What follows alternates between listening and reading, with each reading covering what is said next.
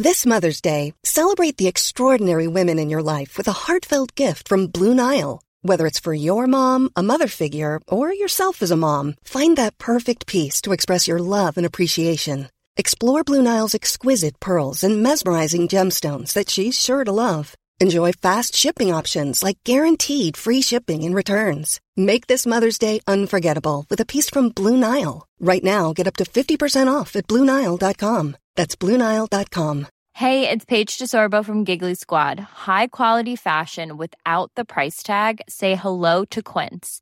I'm snagging high end essentials like cozy cashmere sweaters, sleek leather jackets, fine jewelry, and so much more. With Quince being 50 to 80% less than similar brands.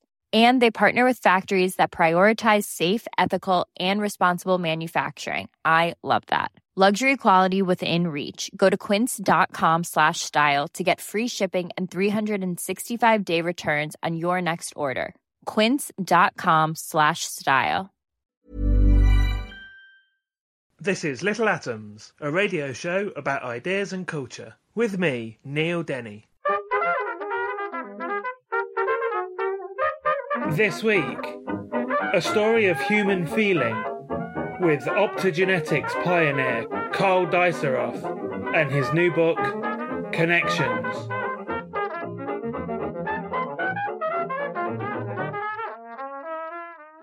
Karl Diceroff is the D.H. Chen Professor of Bioengineering and of Psychiatry and Behavioral Sciences at Stanford University. He is known for creating and developing optogenetics and hydrogel tissue chemistry, advanced technologies for studying the function of the brain intact, allowing complex emotions to be studied at the level of individual cells a member of the National Academy of Medicine, the National Academy of Sciences, and the National Academy of Engineering, Diceroff has received numerous prizes for his discoveries, including the Kyoto Prize, the Breakthrough Prize, and most recently the 2020 Heineken Prize in Medicine. And we're going to be talking about Carl's first book of popular science today, Connections, a story of human feeling. And before we do, I just wanted to say personally that it's only a couple of months ago that I interviewed on this show the novelist Yaa Gyasi about her new novel Transcendent Kingdom, in which the protagonist is an optogeneticist at Stanford, uh, a field of science that I was at that time ignorant of, and we talked about it in the book. And it turns out that that protagonist was actually based on somebody that worked in Cole's lab. So it's um, yes. it's an absolute pleasure to actually finally meet the uh, the actual pioneer of optogenetics. Carl, welcome to Little Atoms. Well, thank you, Neil. Uh, it's a, I'm delighted to be here. And yes, that's absolutely right. The uh, protagonist, there was a star student and postdoctoral colleague in the lab, uh, Christina Kim, who uh, indeed both advised uh, that wonderful book, Transcendent Kingdom, and is an absolutely amazing scientist and optogeneticist, uh, if you will, in the lab as well. So, yeah, that a wonderful bit of, of synchronicity. Tell me, first of all, what you're attempting to do with this book. What's the idea behind it?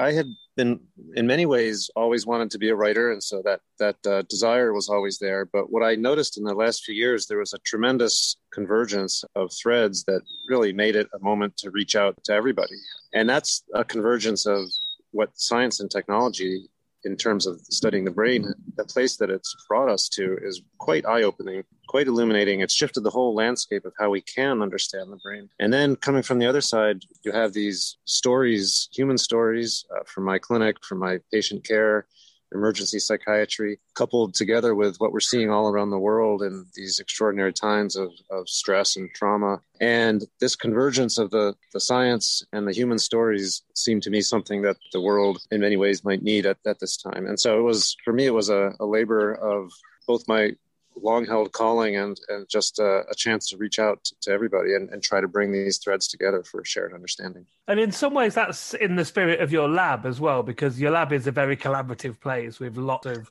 different, you know, people from different fields working together. That's right. It's, it's, I feel incredibly lucky to be able to talk to the people I talk to, to have the scientists and engineers and physicians in the lab who all come together and work side by side. Sometimes it's a challenge to translate among the different disciplines. To scientists and engineers don't always get along well, but if you can get over that first energy barrier, if you will, the first awkward conversation, then amazing things happen. And so, uh, a big part of what I do is is getting groups of people past that that energy barrier moment, and then uh, then the magic happens. So tell us first of all how you ended up a psychiatrist because it was there's quite an unexpected turn during your medical training.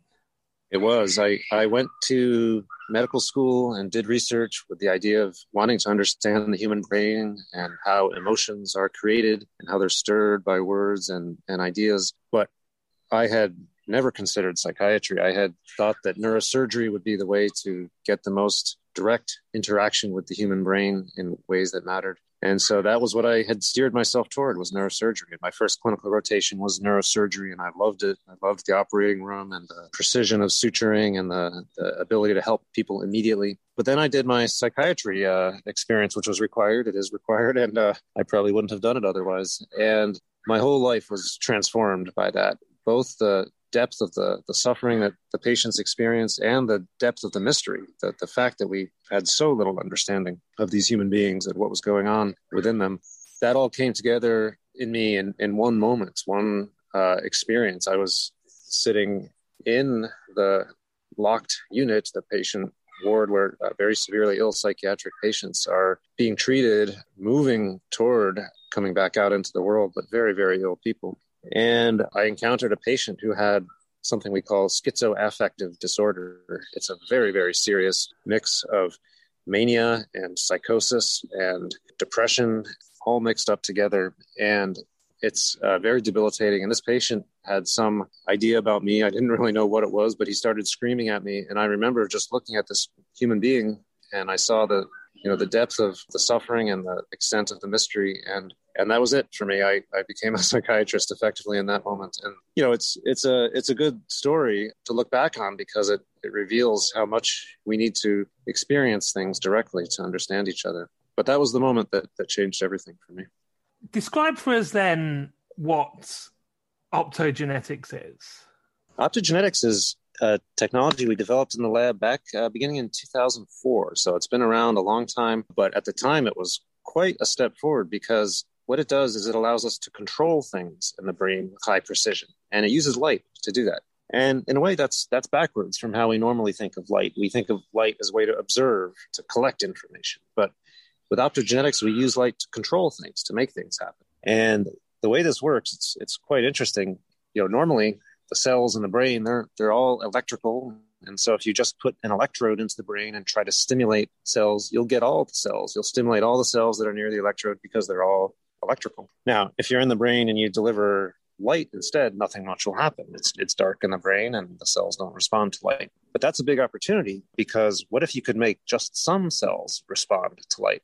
That would be a big difference. If you were able to target light responsivity to just the cells you care about maybe the dopamine secreting cells or, or maybe the inhibitory cells that quiet things down. And then you delivered light. Well, you'd have a real signal there, right? Because none of the other cells would be responding directly to light. And so that's what we did. That's called optogenetics. We took a gene, a bit of DNA from algae, from single celled green algae, as far as you could imagine across the tree of life. Yeah, but these algae make a beautiful little protein that turns light photons into electrical current. And it does that for its own purposes. It does that to guide itself to photosynthetic uh, environments that are right for it.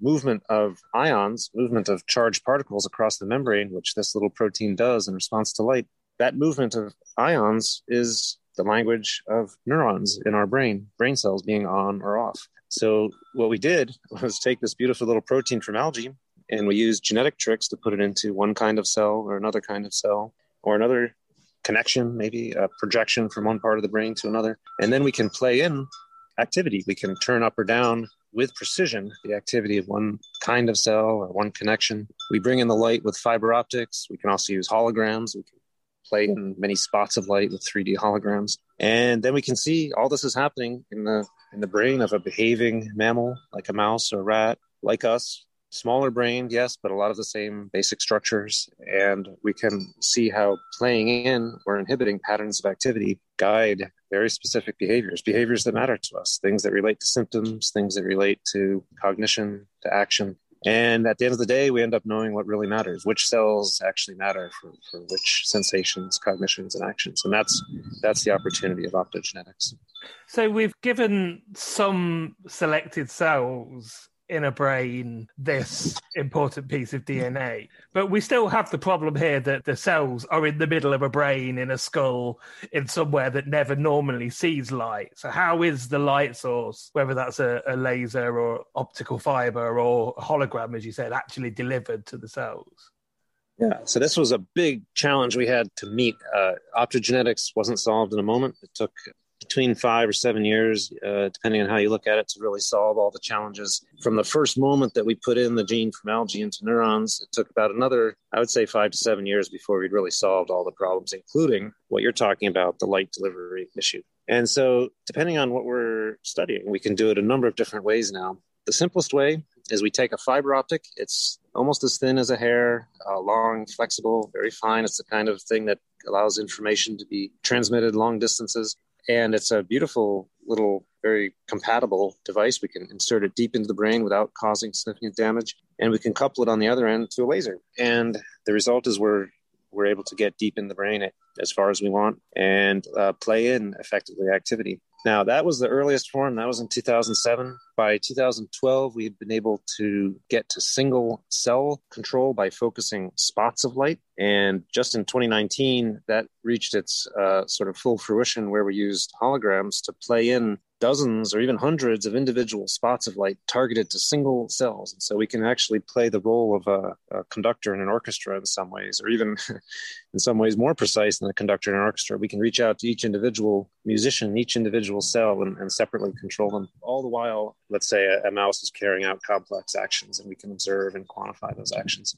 So that's that's the excitement of the light delivery approaches. In fact, one thing we've been engineering recently is extremely sensitive versions of these molecules. We call these particular proteins, these are called channel rhodopsins. These are beautiful little natural proteins from the algae, from other microbes. We've been able to turn one of these into a form that's so sensitive that we can actually bring in the light from completely outside uh, the skull. Uh, we don't even need surgery at all in uh, the most recent form of this uh, technology. We can just shine in the light, and these little molecules are so sensitive that the, the photons scatter into the brain and, and makes make interesting things happen. So you and your lab finally cracked this. You refined the techniques. You've you made it better and better over the years. But you know, obviously, like most big discoveries in science, there was this was an idea that had been around. The idea to use light, for instance, I think um, I think was Francis Crick's, was it? Yes, it was. Um, so, what had been done before you got your hands on? What was the sort of groundwork that had been done before you got your your hands on it? Yeah, what was so interesting about this is that the, uh, as you say, Francis Crick, obviously a very uh, thoughtful scientist, uh, he had turned his attention to neuroscience in, in his later years uh, after the DNA structure work and many other advances that he made over the years. And in 1999, he published a, an opinion piece in the uh, Proceedings of the Royal Society where he said, for to really crack things open in neuroscience, we need a way to turn individual kinds of neurons on or off and he said, I think the ideal signal would be light, but he said this would be far fetched. He had no idea how to do it.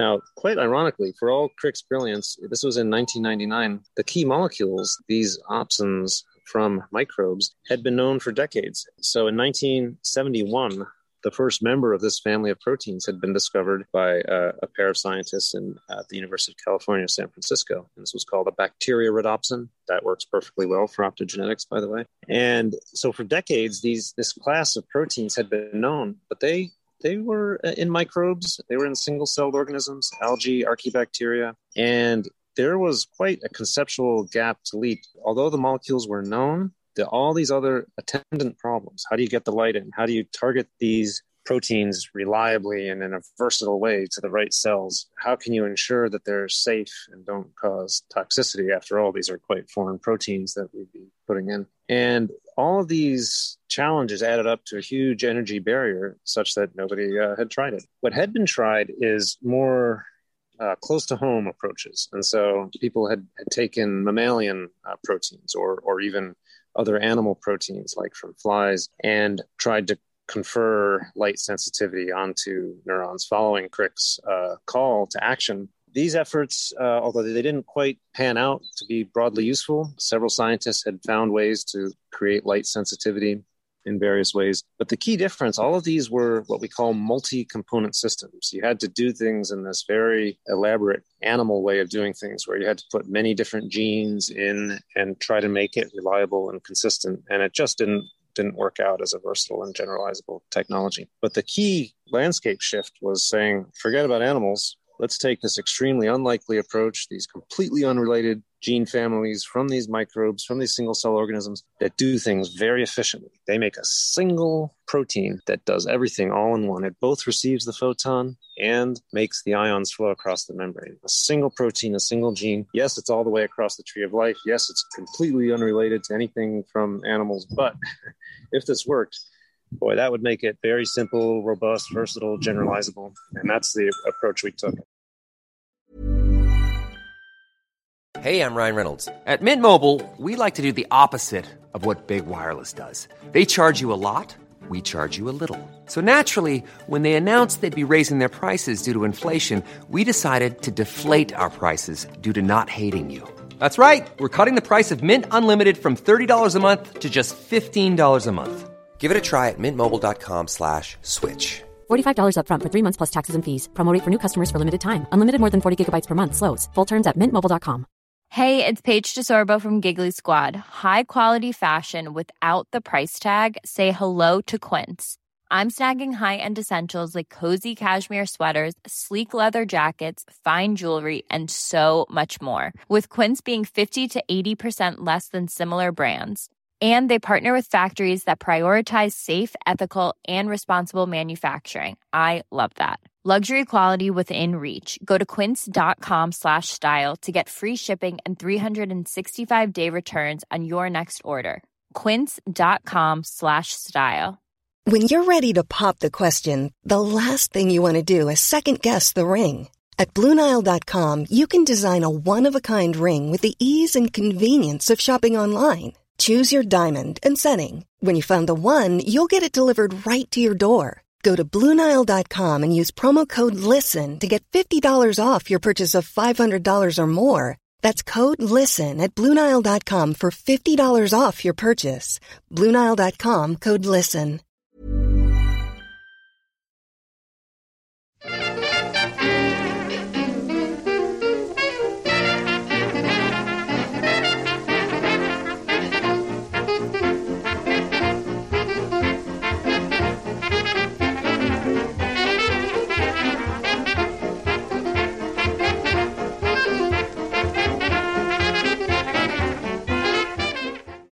You're listening to Little Atoms. I'm Neil Denny. Today I'm talking to Carl Diceroff, and we're talking about his book Connections, a story of human feeling. And Carl, I want to then look at in a, a bit more detail at an example of something that you've studied in the brain using optogenetics.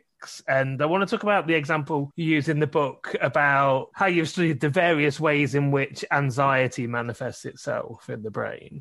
So, anxiety is the most common class of psychiatric disorder. It's very debilitating, it's poorly understood, and it's something that psychiatrists encounter all the time, but it's also part of the normal human experience. And it's a complex state. You, we've all been anxious, when we think about it, it's got different parts to it. When we're anxious, our heart rate is higher, we breathe faster. And so there's physiology, our body's different, but also we uh, feel bad so there's this negative internal state that's a, a different thing from the, the heart rate and the breathing. There's this negative quality to it.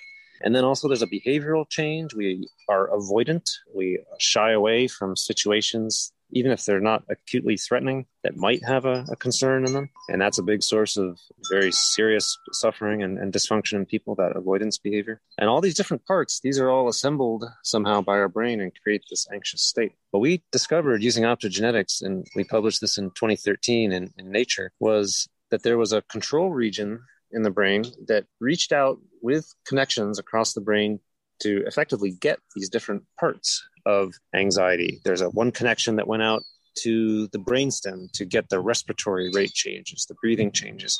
Another connection went out to a structure called the lateral hypothalamus. And That got the avoidance behavior, this uh, aversion to certain situations or contexts that might be threatening. And then, of course, then there was also this this feeling bad aspect, and that was yet another connection across the brain from this control region. And so we were able to show using optogenetics, turning individually these different connections on or off that we could show how these different features, these different parts of anxiety are brought together and tied up and create a coherent state. And that that was uh, something that without the that real time and precise control of optogenetics would have been pretty hard to show otherwise. And when that study came out, I remember being contacted by people, you know, by email from across the world, people just thanking us for showing how physical and how biological uh, anxiety actually was and how it was a tractable material concept. And, and these were people, I remember one vividly, a person who told me he'd been unable to leave his house for years, effectively, because of severe anxiety that had had a very sudden onset, had come on quite unexpectedly. He'd been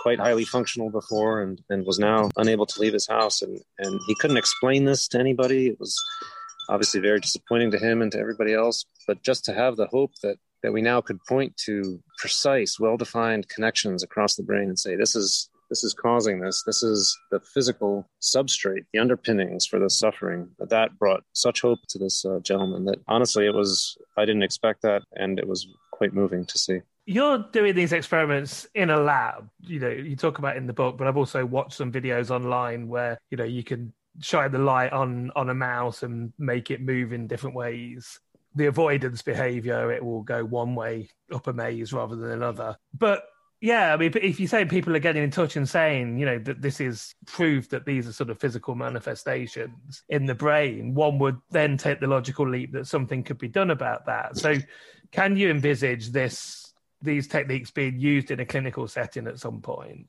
Well, a uh, few exciting uh, things to talk about on that front. First, once you understand the precise nature of a symptom, like these anxiety symptoms, and once you can point to particular cells or connections that are manifesting these, then any kind of treatment will become more powerful. It might be a medication or a brain stimulation therapy targeted to those cells or connections. And we're not there yet, but now we know what to work on. Now we know where to start. This is very helpful, works together with so much other pioneering work over the years in psychiatry and neuroscience. Not at all to say that that it's all uh, you know dependent on optogenetics, but it really brings all of that work to the point where we can point to specific, well defined biological elements and say, here's a target where we could look for medications that target these cells or these structures in a, in a precise way instead of this older uh, chemical imbalance idea, which effectively treated the brain as a collection of, of chemicals that had its, its, uh, it had some value, but we've moved beyond that into a, new era now, and that's it's very rewarding to see.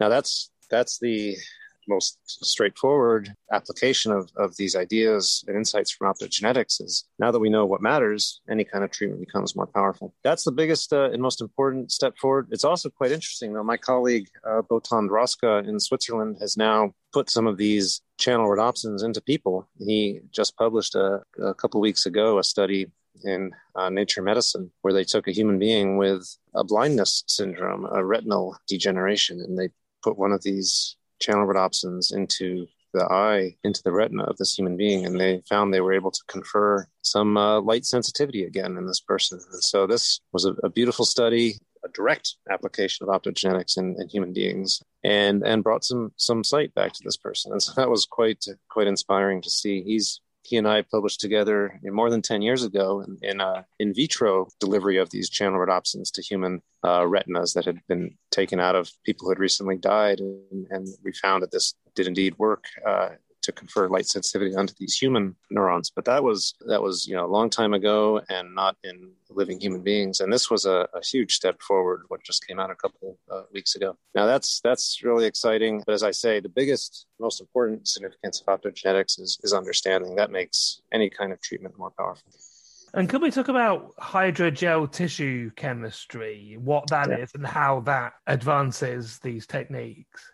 Yeah, this is this is something that we uh, kicked off in 2013. This was a new way of looking at the brain. It's got some. It's completely different from optogenetics, but it's got a conceptual similarity in that you are keeping the brain intact or the tissue intact. You're not disassembling it, but you're able to reach in with precision and access individual cells or even individual molecules in the intact uh, tissue. This is a way of, of studying something like the brain intact. This is not during life. This is done after life. It's a way of looking at the structure of, of tissue, which normally is not transparent. Of course, we all know that if if you have a brain or a heart or, or liver, it's it, you can't see through it. And that's because not just pigments, but there's all what we call scattering of light photons that come in will bounce off in random directions. And so you won't be able to, to see deep into the, the tissue without taking it apart. And what we discovered was that we could make that happen. Uh, we could give us deep access with light. We turned tissues into uh, really a new kind of, of thing, a, a, composite between a hydrogel, which is like jello. It's like a, a gelatin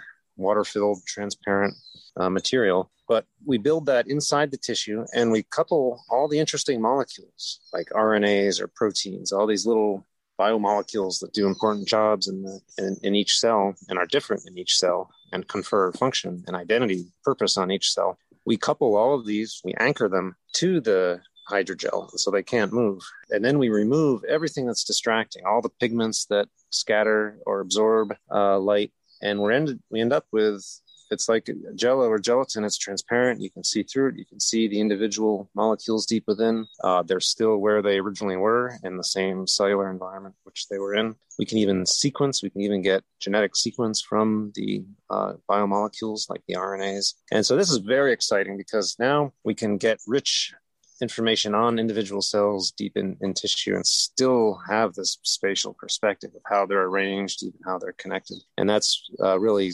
swept around the world as well with a number of new variants uh, from our lab and other labs as well uh, being developed. So it's, and it works together with optogenetics because now you can get a deeper understanding of these cells that you've controlled with optogenetics and that modulate behaviors in specific and interesting ways. And then you can follow that up with saying, okay, I'd like to know a lot more about these cells that are so important behaviorally now. I'd like to know how they're wired up. I'd like to know their molecular identity, if you will. What what are the other molecules they have in them? Because that gives you insight into the system. That gives you targets. Maybe you can now design a medication that would bind to some of those molecules which these important cells express or, or produce. So that's the opportunity to bring these these two technologies together. But they've uh, already been, uh, of course, uh, uh useful for different uh, applications around the world. We've spent a lot of time talking about the science, and you know it is amazing and like something out of science fiction. But um, I'm conscious that we should talk a bit more about connections because there is there's a, a lot more in the book than just the the explanations of, of optogenetics. And I particularly wanted to talk about you know as in a lot of these sort of medical memoirish books you anonymize patient experience and you know represent the stories of patients that you've known over the years but I love the way that you you represent the patients in there. Tell me something about how you've chosen to tell some of the patients' stories in the book. Yeah, this is this was an important choice point for me. You know, you can only tell so many stories in a book, so I picked these these stories very carefully. These were all from the emergency psychiatry setting, people at the extremes of, of human experience and suffering. In many cases, people transformed by uh, global upheavals and personal upheavals, or both at once. There's uh, one story in particular that I'll talk about in a moment that really brought those two together. And this is meaningful now because this is what we're all experiencing, I think, around the world. We have global upheavals and, and personal disruptions at the same time. And, and these these matter together. you know, they they can relate to each other causally and also just change the experience and the outcome very fundamentally. And we're all thinking about this in terms of the pandemic and everything it's it's brought. But this was a story of a of a patient 20 years ago who two weeks after 9/11, September 11th, 2001, he uh, was transformed. This was a person who had he was a a gentleman at retirement age uh, who had worked in business, and he had never had a, a psychiatric uh, illness, nor had anybody in his family. And yet, two weeks after 9 11, he had flipped into a full blown, unmistakable mania. And this is a state, it's, it's a part of bipolar disorder. It's a very disruptive and mysterious and honestly quite interesting state where people become flipped into a state of high energy, decreased need for sleep, increased rate of speech, uh, increased ideas, increased motivation, what we call greatly increased goal directed activity, uh, elaborate plans. And this, of course, sounds good to some extent, but then it really becomes extreme, extremely disruptive, very risky behavior, very disruptive actions, and, and ultimately can lead to very severe problems and even uh, death and so this this is mania and to, to see this happen in this person in this particular context and then thinking about what we're all going through now uh, around the world i thought this was a this was an important story and of course it's anonymized and, and with the greatest respect for the for the patients i tell stories with the symptoms being accurately depicted, the symptoms that the patients are experiencing, words that, that mattered and that were used. But uh, of course, personal identity is, is protected. And the other thing I think you do is I think very movingly talk about the toll that working at the sharp end of medical practice takes on its practitioners as well in, in terms of having you know having to deal with the loss and the extreme pain that you often experience with patients. Clearly that's something that's obviously influenced your desire to study emotion over your career. But yeah, tell me just something about this, just about writing about the toll that the the medical profession takes.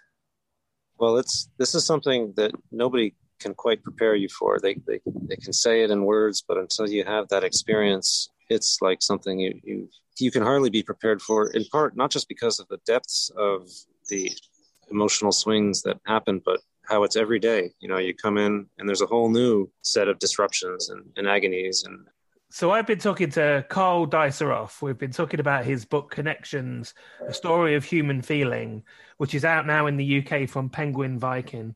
Karl, thank you so much for taking the time to share it with me. It's my pleasure. It's been a wonderful conversation, and I hope, uh, as a final thought, is that I think the a goal of the book has been to really show the unity and the commonality of these these inner experiences, these connections that we have, and and uh, both among all of humanity, whether it's at the extremes of, of human suffering or in our day to day. I think hopefully the book helps bring people together, and that's that's the that's the ultimate goal. This episode of Little Atoms was produced and presented by me, Neil Denny, edited by Sky Redman, and was first broadcast on Resonance 104.4 FM. Little Atoms is supported by 89UP and hosted by ACAST. If you enjoyed the show, please do subscribe, rate us on iTunes, and even tell a friend. Thanks for listening.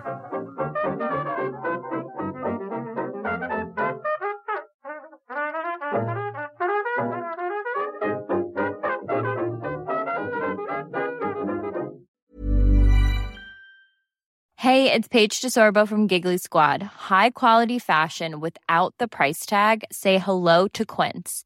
I'm snagging high end essentials like cozy cashmere sweaters, sleek leather jackets, fine jewelry, and so much more. With Quince being 50 to 80% less than similar brands.